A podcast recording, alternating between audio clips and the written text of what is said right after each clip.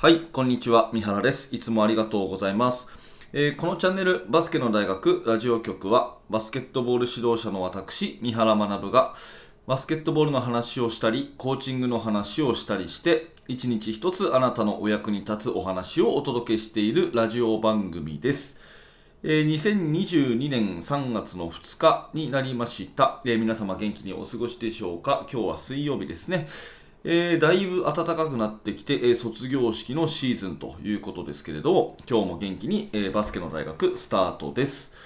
えさて、今日のテーマはですね、練習しすぎが下手にさせるということで、え練習を週何回やったらいいか、え練習時間どのぐらいやったらいいかというようなことに答えていきたいと思うんですね。あのメルマガの方でいただいた質問にお答えするというコーナーになります。えまず、いただいた質問を読ませていただきますね。えこちらはメルマガのですね、え受講者さんで質問ありますかのコーナーに投稿をしていただいたというところで本文読み上げます。えー三原さんいつもありがとうございます。オンとオフの切り替えや練習量、例えば1週間の練習時間、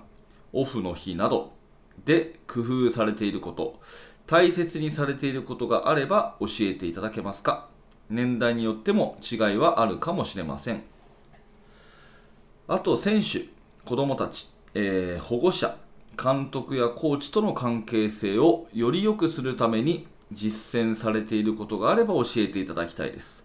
保護者の存在は良くも悪くも影響が大きいと思いますし、えー小学生とかだとよりその影響が出るのかなとよろしくお願いしますと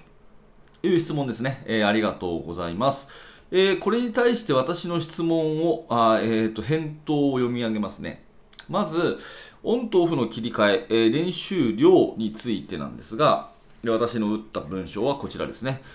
えーコロナのことはちょっと置いといて普遍的な話をしますね。練習量をなるべく減らすということが私が大事にしていることです。まず1回の練習時間は2時間を超えないようにします。えーなぜならそれ以上の試合時間はないからです。そしてオフの日を増やします。週に4回くらいがベストだと考えます。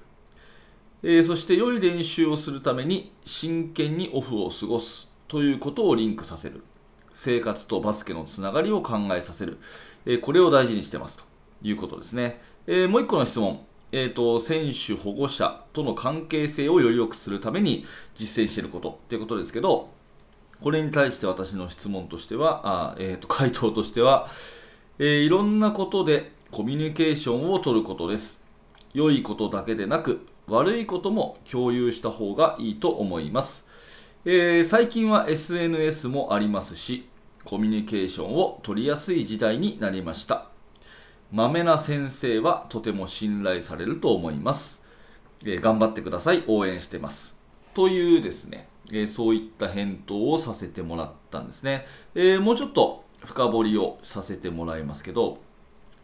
まずね、あの練習の時間はですね、うん、短くすればするほどいいんじゃないかなと思っていて、えーまあで、とは言ってもね、じゃあ1日1分でいいかっていうとそうじゃないんですよね。だから基準はやっぱり試合の時間だと思うんですね。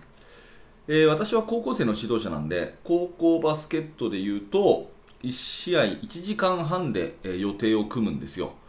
予定を組むっていうか、トーナメント表の組み方がそうなってると。ね。大体第1試合9時、次が10時半、その次が12時12時とかっていうふうに1時間半刻みで試合って組まれてることが多いですよね。うん。まあ中学生だったら10分少なく組まれてるかな。大学生だったらちょっとインターバル長くて、えー、多分100分で組まれてるかな。その辺はカテゴリーによって違うと思うんですけど、まあ私のカテゴリーだったら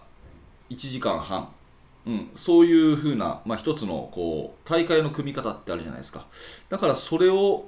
メインにして考えると。そうなると練習はまあ1時間半でいいというふうになりますよね。まあ、とはいえウォーミングアップとか、あとクールダウンとかあるんで、まあ、少しその辺の、うん、余白を考えても、まあ、せいぜい2時間というところですね。で、この辺はあの、えー、私の尊敬するですね、えー、星沢先生も絶対2時間超えさせないっていうふうに言ってましたね。どんなに悪くても、なんかもう一回やれとかって絶対やらないで、悪かったら、えー、ギャグを言って切り上げるって言ってました。そまあ、そこは星沢先生のカリスマなんですけど、まあ、いずれにしても短くした方がどうやら良さそうだというのは、えー、まあ、私の中での一つ結論ですね。で大事なのは短くするとうんとその時間しか練習できないといういい意味でのですねプレッシャー、えー、それから何ていうか緊張感、うん、があるんですねもう延々と何時までやれるか分かんないとかですねえー、コーチの顔色によって時間が決まると今日はもう夜中までやるぞとかってなると絶対集中力続かないんですよねでそういう競技じゃないですしやっぱり短い時間でどれだけ質を上げるかっていうことを考えた時にいわゆる時短練習じゃないとねいい練習ってもはや不可能だと思うんですよね、うん、だからこの辺はまあ、あの短めな方がいいと。大体試合時間から逆算して短めな方がいいっていうのが一つの結論ですね。で、もう一個は、あの、練習を週何回やるかっていうので、まあ、私の中の一つの結論は4回ですね、えー、実際私のチーム、ちょっとコロナのことは置いといて、今コロナがあれで、えー、まん延防止で、うちのチームは活動できてないし、多分公立の学校とか、まあ、ほとんどの学校は満足に活動できてないと思うんですけど、ちょっとそれは置いといて、えー、通常の世の中で、えー、まあ、自分が練習日程を組めるという前提でお話しますけど、週4回ぐらいがいいと思います。うん、で私の今実際で安田学園でやってるチームの練習の曜日は月木土日の4回ですね。で水曜日もコート使えるんで水曜日どうすると先生としては休ませたいとオフを増やしたいっていう話をしたんですけど、えー、まあ、うちはねボトムアップ理論なんで子供たちが練習計画全部立ててるんで、えー、もうこの日はあのー、ポジション別に分かれて、えトレーニングの日にしますと。トレーニングっていうのはウェイトトレーニングもそうだしガードだけでドリブルスキルやったりとかもうこれも子供たちが練習メニュー考えてポジション別のトレーニング。大体もうこれも1時間ずつぐらいですかね、えー、フォワード、まあ、1時間ずつもコートにつかコートに降りるのが1時間。で上でウェイトトレーニングやるとか、まあ、そんな感じで、えー、まあ、も水曜日だけではその個人のレベルアップ、うん、チーム全体でやる自主練みたいな日にして、えチーム練習は月、木、土日ということですよね。で、これによって何が良くなるかっていうと、まあ、えっ、ー、と、週に4回練習しますよね。そうすると週に3回休みがありますよね。で、この休みがどれだけ練習に影響を及ぼすかってことを考えて練習、あの、過ごさせるっていうところがすごい大事だと思います。まあ分かりやすい例で言うとですね、じゃあ前日、まあ、大人だったらね、お酒飲みすぎたとか、まあ、徹夜しちゃった、遊んじゃったということで、ふらふらの状態で次の日の朝の練習に、いい練習できるかさ、できっこないじゃないですか。っていうのと同じで、オフの日に真剣に過ごさないことには、練習でいいパフォーマンスはできませんよっていうところをまずリンクさせるんですね。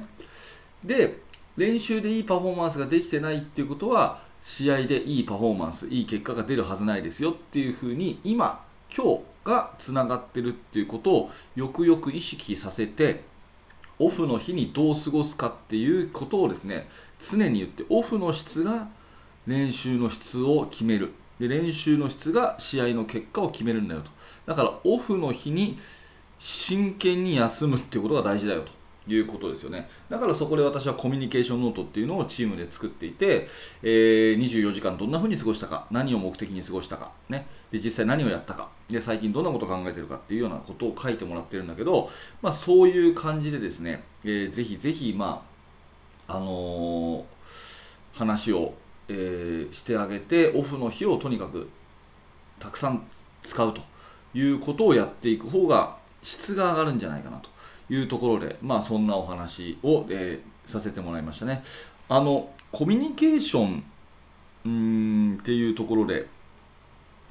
もう1個質問いただいたんですけど、これはちょっと明日話しますかね。えっ、ー、と、今日はもう10分になりそうなので、大体まあ、あの何分喋ってもいいんですけど、私の中で大体1放送10分って決めてるもんで、えー、明日引き続きこの後半じゃなくて、今日いいっぺんに話をしようと思ったんですけど、えー、いろんなことをコミュニケーションを取るというね、あのコーチとか、えーかえーと、生徒、保護者との関係性っていうそんなお話で、えーございましたが、これはちょっと明日引き続き放送を撮ろうかなと思いますので、えー引き続きお楽しみください、えーすいません、ちょっと長くなっちゃいましたね。えっと、メルマガの方でこういった質問をいただいております。え下の説明欄にメルマガありますので、ぜひこれを機会に登録していただいて、はいえー私からの、ね、メッセージも読んでもらって、そして、え質問もいただいてということでお願いします。また、YouTube、えお聞きの皆さん、